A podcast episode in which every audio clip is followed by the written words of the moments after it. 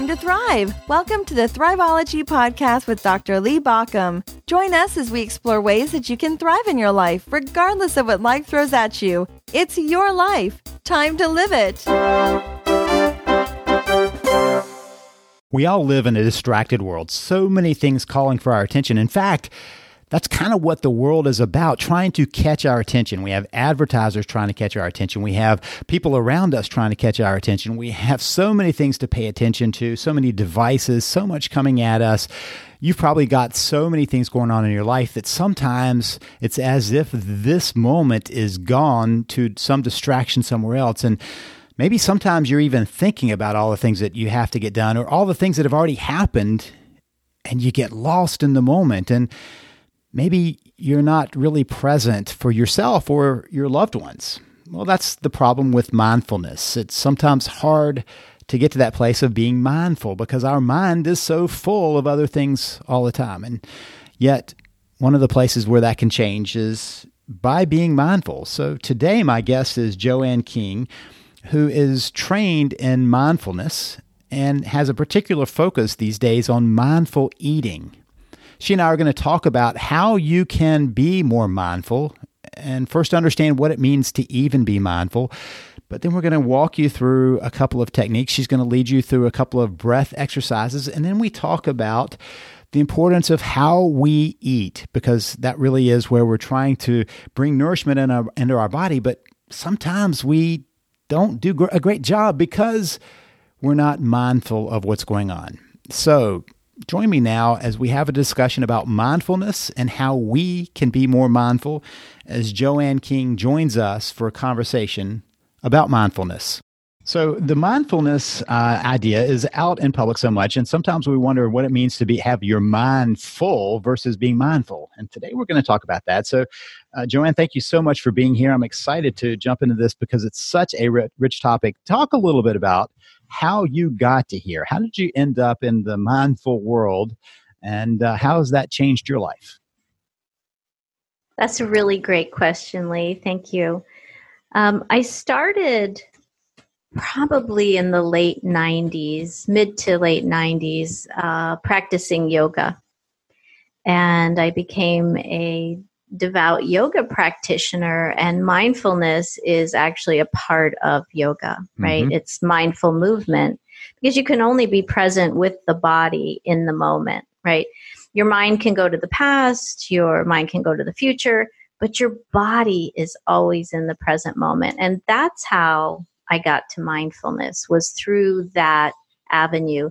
And then i wanted to go deeper and working i became a yoga teacher. So i've been a yoga teacher for over 20 years. And i wanted to go deeper with my students and i felt like the way to do that was to get a degree. So i went back to school. I got a degree in counseling psychology with a focus on mindfulness and contemplative science. Hmm. and so all the work i do is evidence based so let's just stop there for a minute. Contemplative science. I think that was the term you used. What tell us what that what's that about? So contemplate science is uh, really about going within introspection, contemplative, right? And mm-hmm. so it's about taking people on a journey within themselves so that they can learn about themselves and to live a happier, more fulfilling life through introspection. Hmm.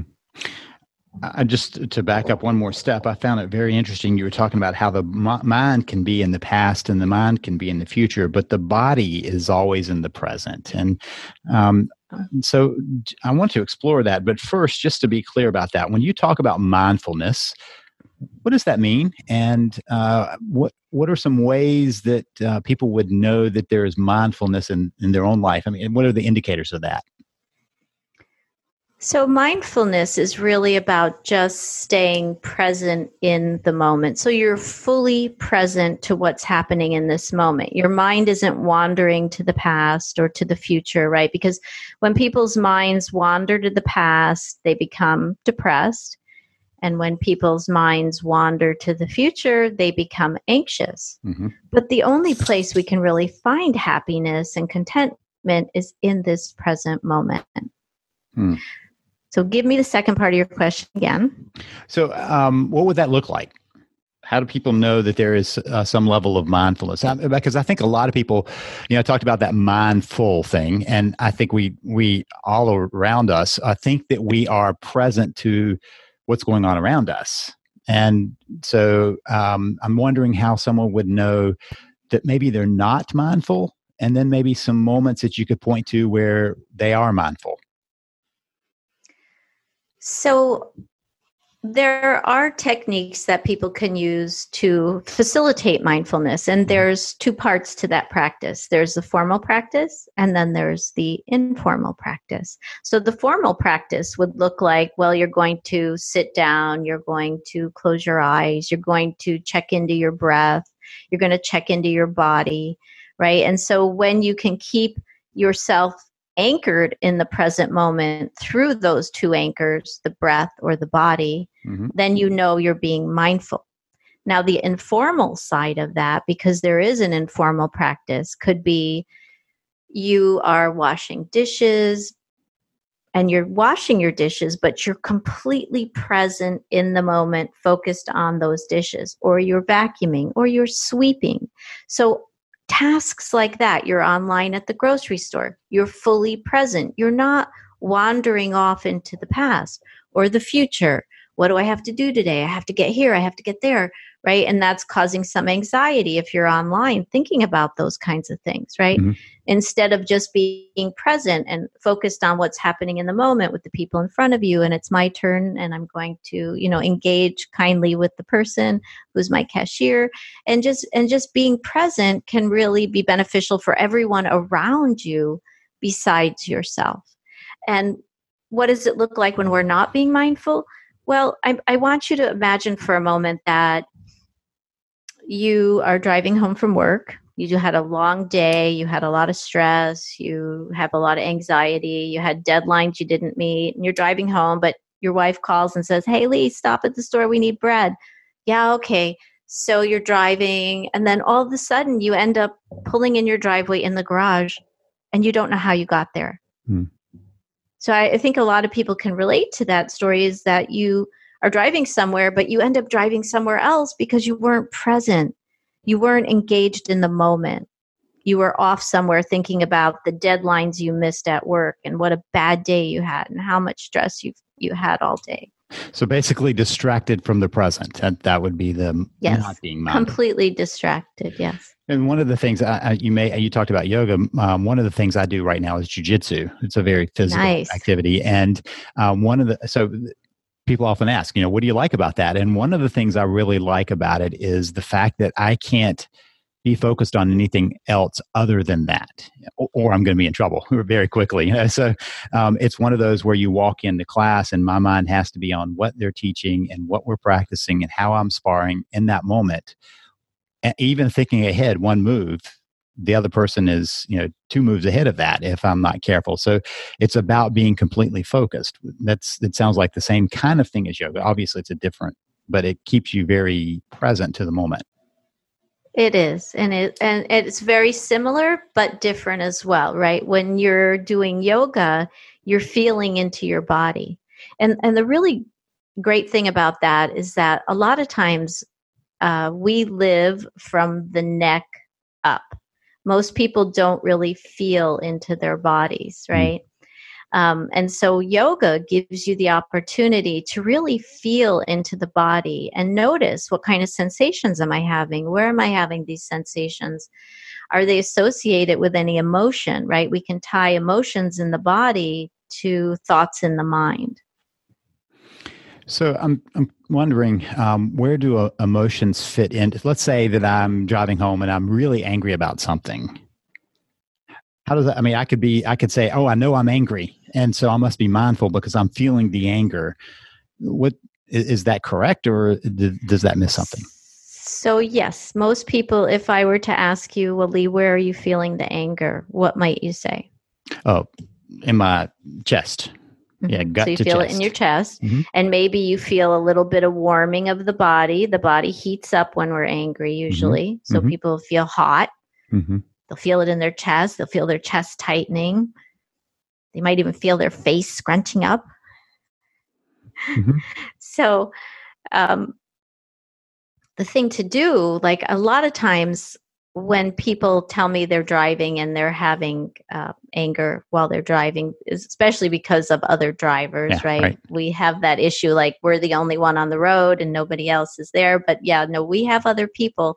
And a lot of times other people give us road rage. So, yeah, so that means that we're the ones driving right, correct? Yeah, everybody else is, is driving crazily and I'm driving sensibly.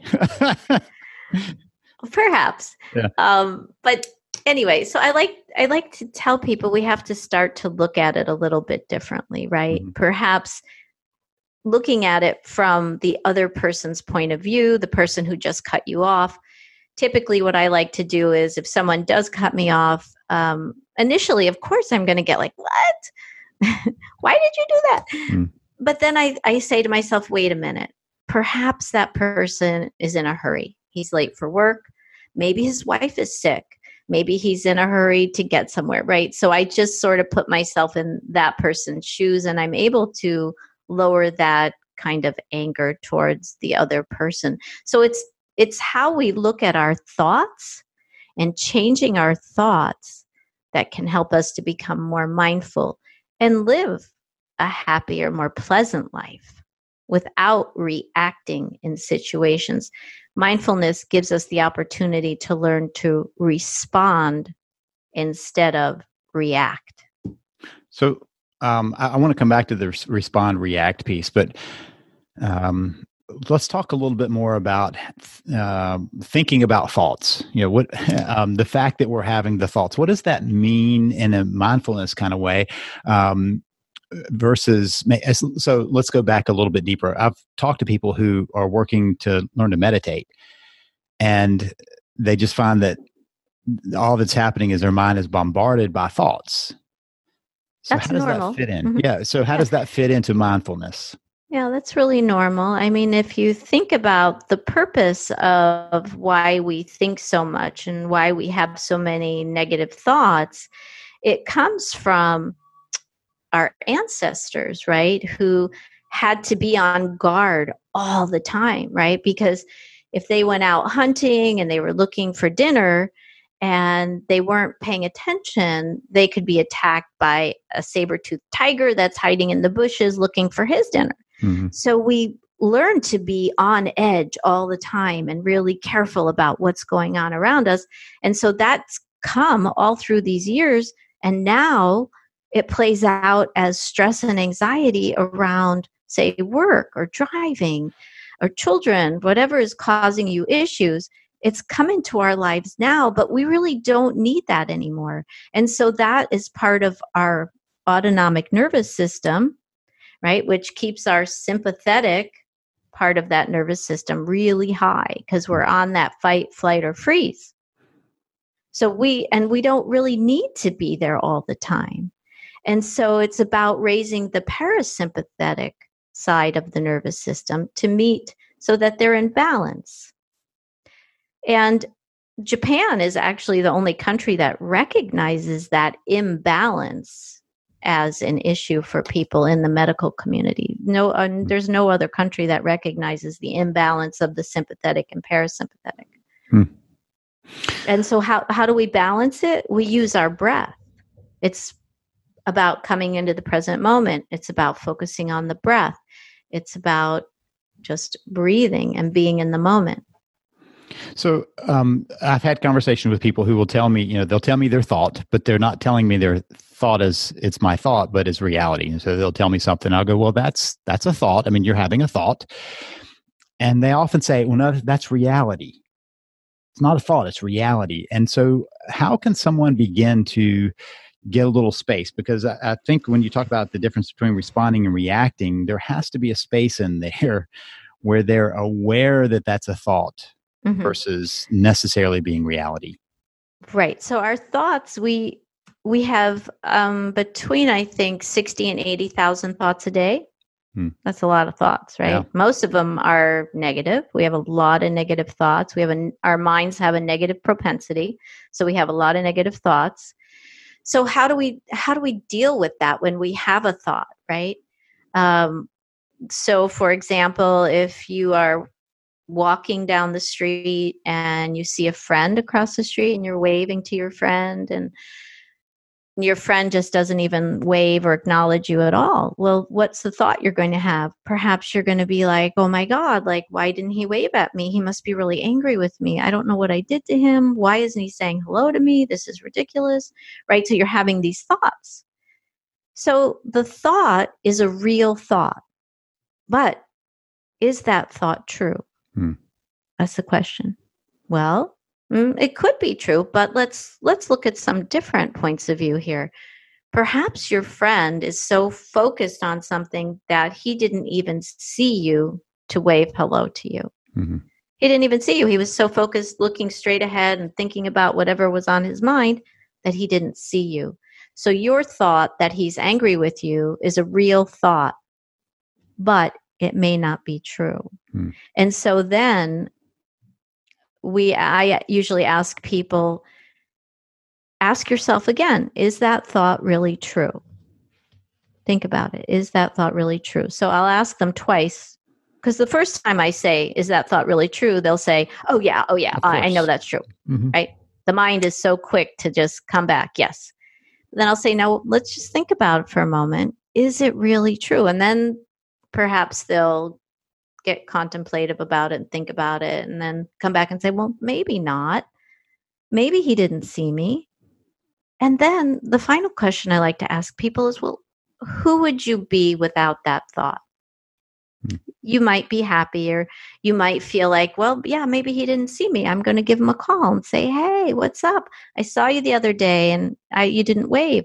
And then your friend will say, well, I didn't, I didn't see you and then you know your thought was real but it's not true. Mm-hmm. yeah. So it's it's a, a, capacity of questioning the thought of uh, so I, sometimes you know I mean we all have the thoughts of oh gosh you know i'm a failure. And so one of my things when i find that I, I try to have the habit of going oh i'm having the thought that i'm a failure. No then i can say you know what what's that about? And what is there for me to learn from that? But it's beginning to question whether that's reality or just my experiencing of the moment. Yes so i like to say many many many many of our thoughts are real but they're not true. Mm-hmm. so real but not true. And that's one thing you can ask yourself like i'm not worthy. When you're thinking i'm not worthy. What did i do? I'm stupid. I made a mistake today right? Okay, that's a real thought, but it's not true. And the that's mistake not, may be true. You are but not. The um, failure is not. Right. And your mistakes do not define who you are mm. at all. So let's talk for. I want to get into some practices, um, and I know that some of your practice is around eating mindfully. But before we get to the practices that could help somebody practice mindfulness, what are the benefits of maybe being more mindful what how does that change our lives hmm.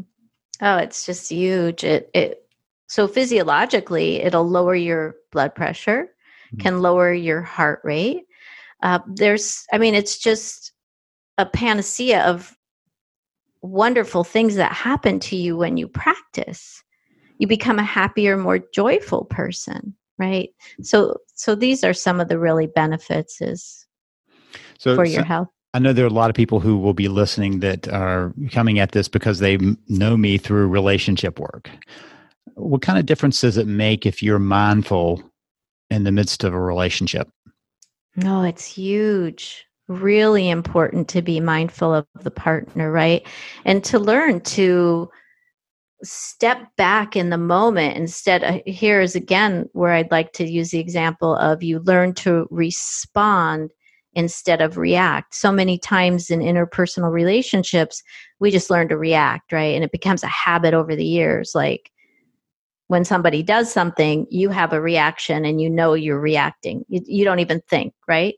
Our mind takes us on the quickest journey possible and that's the mind's job and it it reacts with the same habitual pattern that you've created over the years but when you practice mindfulness you can step back when you have an interaction with your partner and you can say whoa what's making him respond that way hmm.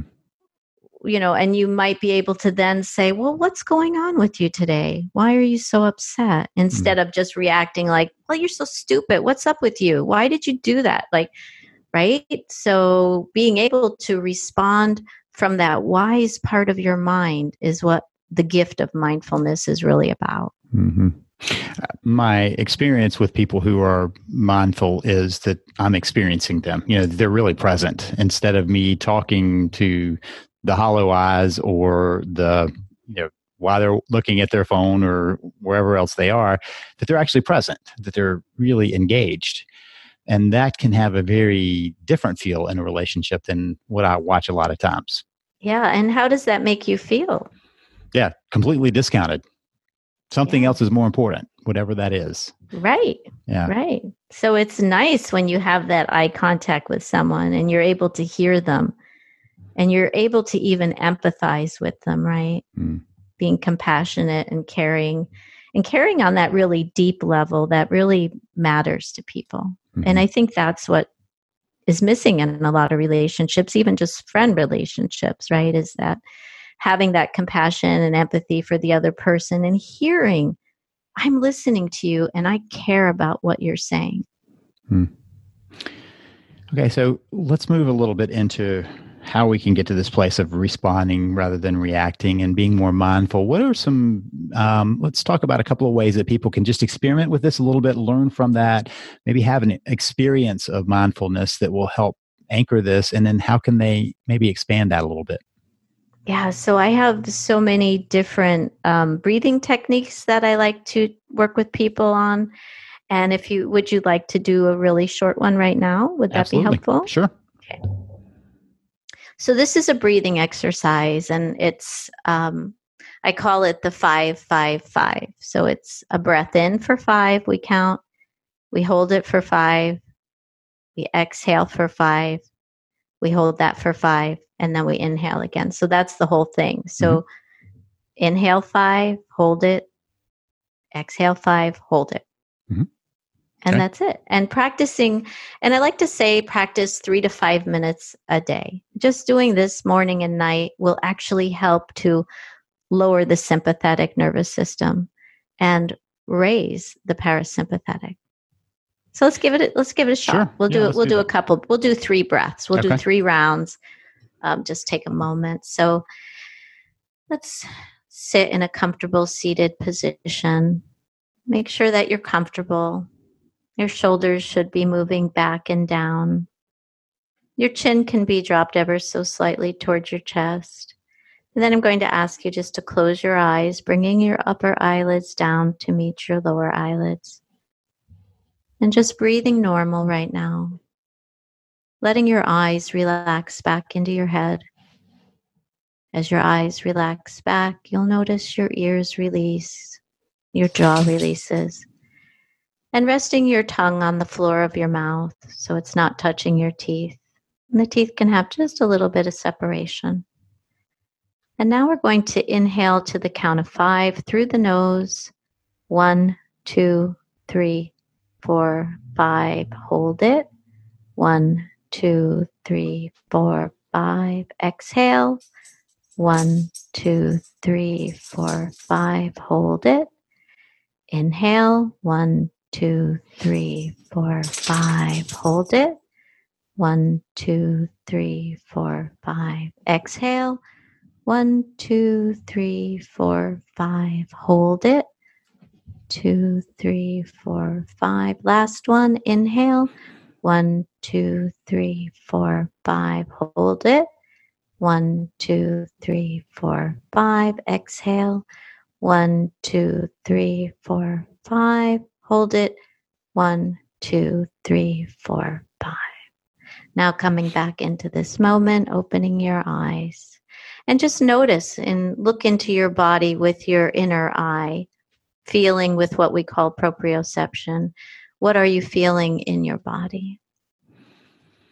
Yeah, so um, I mean, I've done lots of breathing stuff, and it always um, one of those things that you, you forget I mean, I don't have to think about breathing, it happens on its own. But when you take that over, you notice the shifts in, in how your body relaxes a bit into that. Um, and also how you become aware of a i mean some thoughts racing through my head i'm like oh my gosh five seconds to hold it out that's a while you know and that's a thought coming into my head and um, also just kind of an awareness of more going on around me it suddenly brings me back into uh, present moment interesting you know just day to day we walk around breathing all the time there's nothing we have to control about that but your um, breathing technique, uh, that one and many others, bring us back to an awareness that we do get to control that piece. I think it's the only part of our um, sympathetic parasympathetic system that we just can correctly or directly impact. We can choose to do it differently. Mm-hmm. Yes, that's correct. It, it is the only thing that can we can use to lower the sympathetic. Mm-hmm. Right. So when you find yourself feeling stressed, feeling upset, just take a you know, three minute break. I call it a breath break. Take a breath break for three minutes. Just get centered on your breath, feel into your body. Notice, you know, am I angry? Am I feeling that tightness in my chest? Am I feeling anxiety? Am I feeling like I can't even breathe? Right. So, I mean, there's your body talks to you in so many ways. It's just that we have to learn to tune in and listen to it. Our body has an innate intelligence that if we learn to listen to it, um, we can really get tuned in and start to feel better in many ways. Hmm. I was a chaplain in uh, it was 1990, a few, few years there, early 90s. Uh, I was a chaplain, and uh, they would often call me in in the evening when somebody was distressed.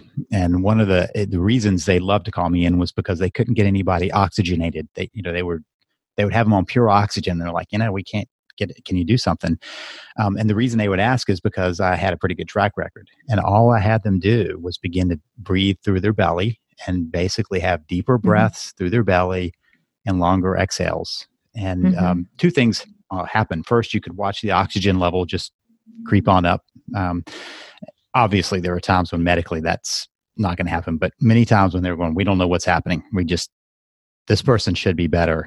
Um, and so I would watch the oxygen level. And that was a very interesting thing because it's on the screen, right? I mean, you could just see it marching up. And the other thing that happened is they often fell asleep long before was finished. You know, they would be, be out cold and uh, I would exit the room with them, you know, high 90s in oxygenation. So um, I became a firm believer in that. Um, they also like to call me into the ER when people were having a panic attack, and we did the same thing. Yeah, yeah, panic attack. Um, so I have a for anxiety and panic attacks. I have a different breath work, but yeah, anyone if they need it, they can just go to my website and email me. I'm happy to send it to them. So, so why don't you go ahead and give just because somebody might have well, gone, hey, how, what is that? it's kind of a longer one, and that's why I just thought, well, I'd bring it up, but I didn't know if you wanted to spend time on it. So this one is called the four seven eight breath, and this is the relaxing breath. It's known as the relaxing breath. And this one is where you breathe in through your nose for the count of 4 mm-hmm. And now you're going to hold it for the count of seven. Mm. And then you're going to exhale for the count of 8 mm-hmm. And so usually I like to try to get people to do five or six reps of that, never more than eight. Uh, because it's a very strong breath work. And then there's other, you know, you need to put your tongue in a certain position. So there's other things that go along with it, but it's a it's an amazing breath work. I had a client that was just riddled with anxiety and taking Valium every day to mm. keep him calm. Um, and it took about a year of religious practice, but he was able to get off of the anxiety medicine. Wow. Yeah, yeah. So it it can be successful. The person has to practice, though. That's the thing, right? well, which requires some someone saying, "Yeah, I'm tired of it feeling this way, so let me see if I can practice." You said it's a longer URL, but what's what's the address for that? And I'll just put it in the show notes along with the other address that you're going to give. Sure, for my website. Mm-hmm. Is that correct? For your website, yeah. Yeah, Joanne J O A N N E King mm-hmm. counseling.com. Okay, well, for people who are traveling around, uh, we will have that in the show notes, or you can just type it in now. And then we, so let's go ahead and bridge over a little bit. What would mindful eating look like? What's that about? Mm, mindful eating. So, um, mindful eating is about losing weight without dieting. So it's actually a sustainable way to maintain your weight without counting calories or worrying about what food's going in, what food's coming out. Just it's all about just eating mindfully. Um, and I have an eight week course that I work with people. And uh, most recently, I have um, a gentleman that just lost 12 pounds by the fifth week. So, yeah, it's really helpful. So, it's really about using your five senses using sight, smell, taste, texture, and sound, and paying attention to what you're eating. I like to say also having gratitude about your food, taking the time to look at your food. I also incorporate breath work with eating because people don't realize that the breath is so important, bringing oxygen that's necessary for the chemical reactions of digestion. And then also the breath for lowering the sympathetic. When you lower the sympathetic, you lower a hormone called cortisol, which is responsible for holding fat onto the body. So when you're able to incorporate the five senses, incorporate some breath work, incorporate nutritional information, incorporate understanding that we feed ourselves to nourish and provide vitality for our body. And so when you start to understand, well, what's the purpose of eating?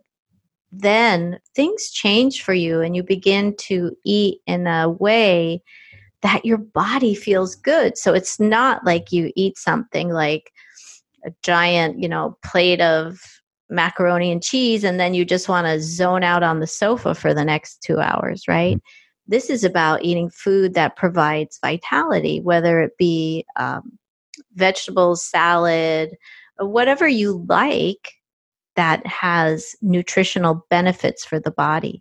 And again, like I said, if you can learn to tune into your body, you can understand what nutrients your body needs. Like perhaps you woke up this morning and you did your long walk and you came back and thought, gosh, I really want a banana. Well, why might you want a banana? Because it's full of potassium, and perhaps you're potassium levels are low from the muscles of walking, you know, using up the nutrients in your body. So we tune into the body. I, there's a lot in the program that that really helps people understand and learn about what they're eating and why. More importantly, why they're eating, how they're eating, what they're eating, when they're eating. So part of what I heard in there is changing your relationship to food. I mean, I think a lot of us grow yes. up with uh, mm-hmm. not so functional uh, relationship with food. It's yes. it serves some other purpose than just giving us nourishment and vitality. Yes, and that's correct. And it's not and but then we have the food companies working against us mm-hmm. because we have something called the bliss point.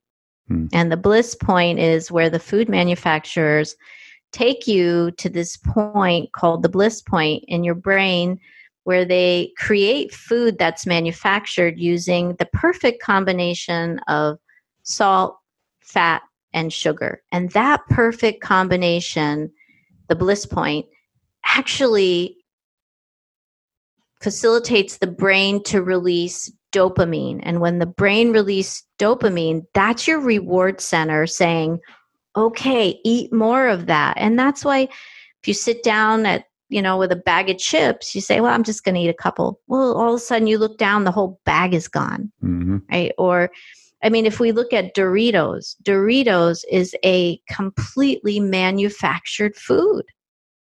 It's, mm. you know, it's just got so many ingredients in it, but they've made it to be the perfect food for when it hits your tongue right? It's got that crunch, it's got that salt, it's got that sweetness, it's got that fat and it just oh we eat that. We cannot just eat one dorito.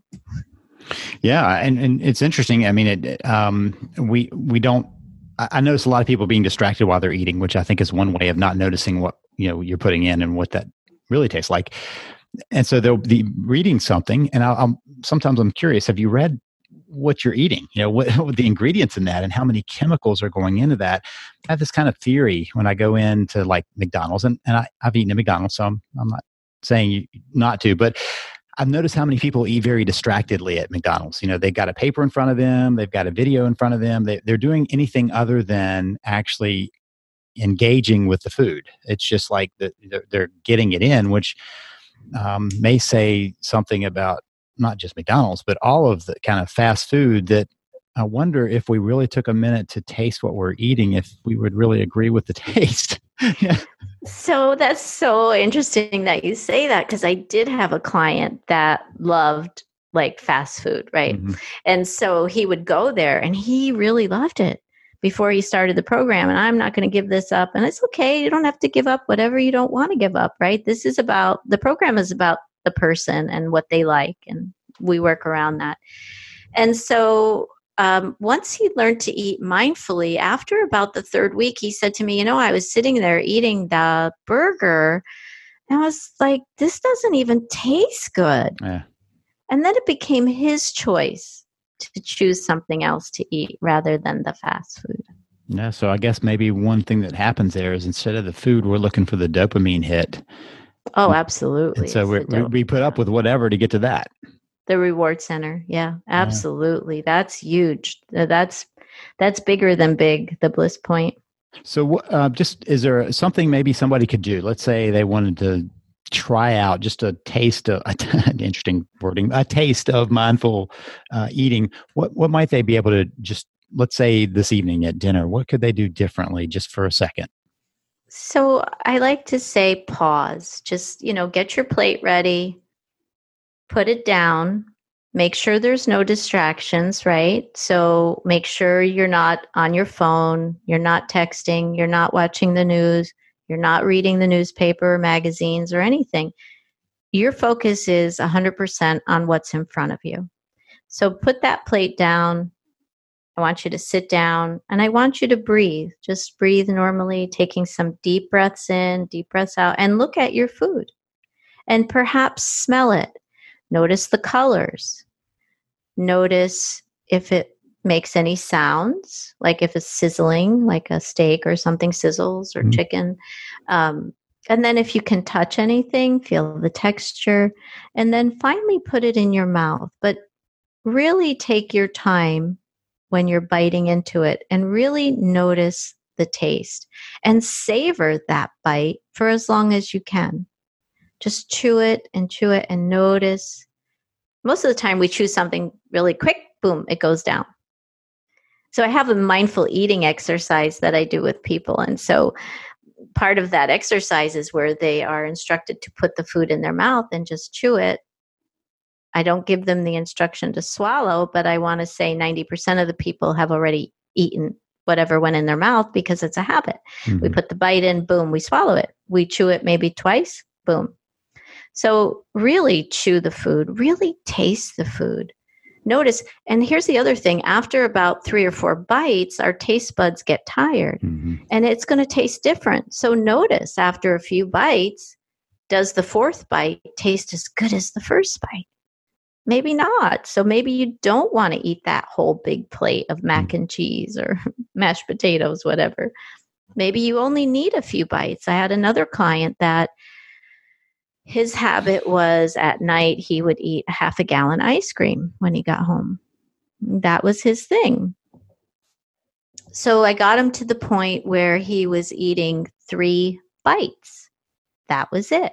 He was able to do that for a while. And now he doesn't even eat ice cream at night anymore. Mm-hmm. And these are choices people make. Mm-hmm. They're not told, oh, you have to do. No, this is your choice but they go through the program and they learn just these simple little procedures to just pay attention in the moment what's going on so um, I, I, think it sounds like part of that is uh, maybe we back to we're now full circle of actually being in that moment. So you taste something, and I, you know, I I think all of us have some awareness that a few bites in, and it's all the same at that point. Yeah, it, was oh wow, that's really good, and oh yeah, it's okay. Um, you know, it, it kind of does dull a little bit, and so that's being attuned to that and re- recognizing that if what you're doing is eating for nourishment and vitality, not for the dopamine hit or for whatever other relationship you have with food, suddenly that begins to be a mindful moment for you, even in that. Um, talk a little bit about uh, your program um, and give some. How can people contact you uh, or con- get more information about that? How can they begin that process? Mm-hmm.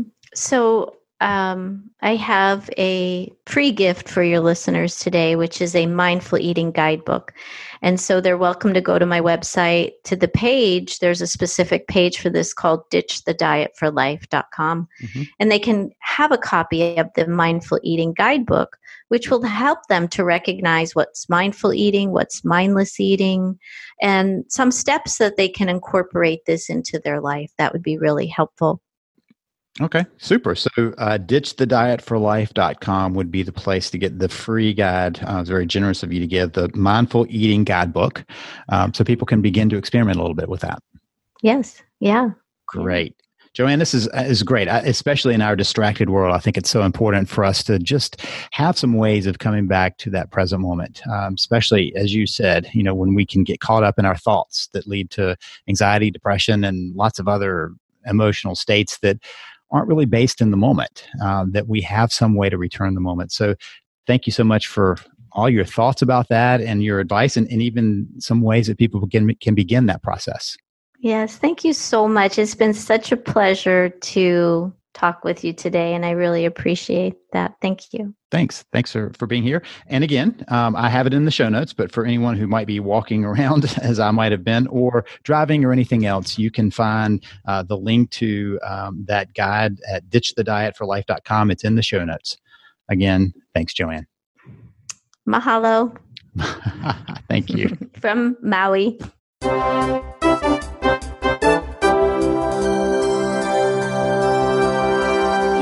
Listening to the Thriveology podcast. Thank you for listening. If you want more information, visit us at thriveology.com or at thriveologymagazine.com. Remember that Thriveology is spelled T H R I V E O L O G Y. It's your life. Time to live it.